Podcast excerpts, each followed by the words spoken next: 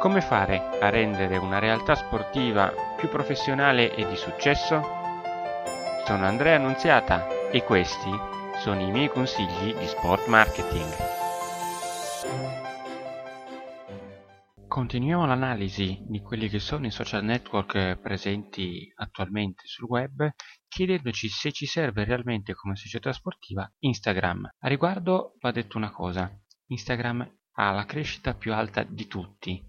È un social network di fotografie, ma ora anche di video, video di breve durata, permanenti, oppure le stories, quelle che, come Snapchat, scompaiono dopo un certo periodo di tempo. Per poterlo usare al meglio bisogna quindi farne un uso giornaliero e utilizzare più di dieci hashtag per ogni singolo post che pubblichiamo, per poterne migliorare la resa. Visto che oltre alle foto ci sono anche i video, è necessario fare anche quelli, magari utilizzare le stories anche con fini commerciali, con delle promozioni che possono durare per l'appunto un massimo di ventiquattro ore.